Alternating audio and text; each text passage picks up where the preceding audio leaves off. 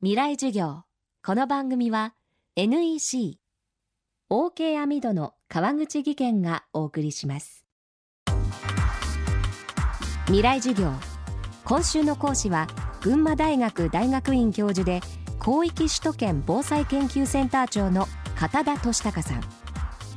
岩手県釜石市は津波で大きな被害を受けましたが小中学生およそ3000人のほとんどが津波を逃れ無事でした。片田さんはそんな釜石の防災教育に長年にわたって携わってきた人物です。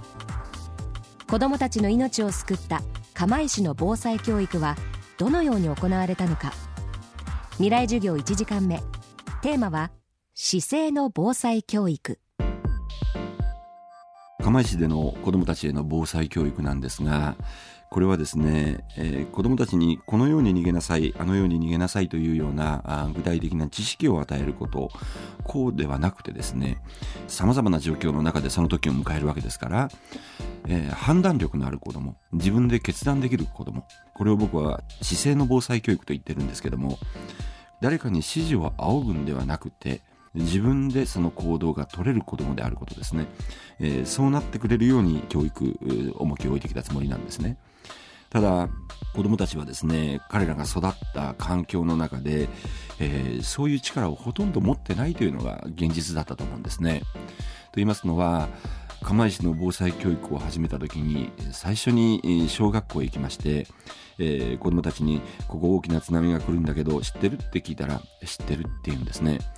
でちゃんと逃げるようにしてるってこう聞くと「僕は逃げないよ」って自信満々に答える。で、どうしてなのって聞くと、うちはね、お父さんもおじいちゃんもみんな逃げないよって。釜石にはあ世界一の大きな堤防ができてでもう昔と違うんだ大丈夫なんだってだから僕逃げないよってお父さんだって逃げないもんとこういう答え方なんですね、えー、子供にどうしてそんな判断をさせてしまうようになったのかその背景を考えるとそれは大人が逃げない。社会全体が逃げる状況になってない。まあ、防災大国と言われるレベルで防災をやったおかげで災害過保護のような状態になりもしくは自然を制圧してしまったんだという自然に対するおごり、まあ、こういった自然との関わり意識の薄さというものがですね災害に対する無防備さを作り上げてしまい他者依存ですよね。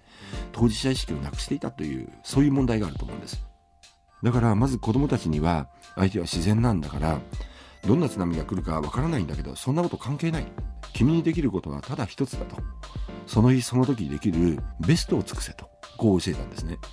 子供たちはですね揺れが収まるや否やですねもうすぐにかけ始めました。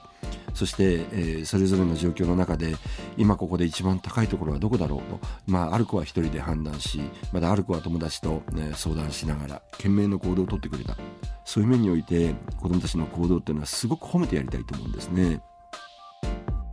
未来授業。今週は群馬大学大学院教授片田俊孝さんの講義をお送りしています。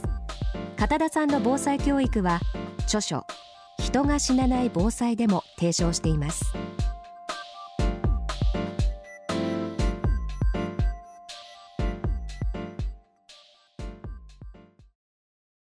未来授業。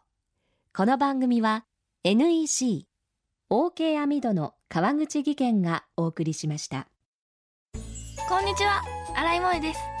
地球にも人にも優しい OK 網戸で気持ちのいい夏を送りましょう。萌えは網戸でエコライフ。川口義賢の OK 網戸網戸か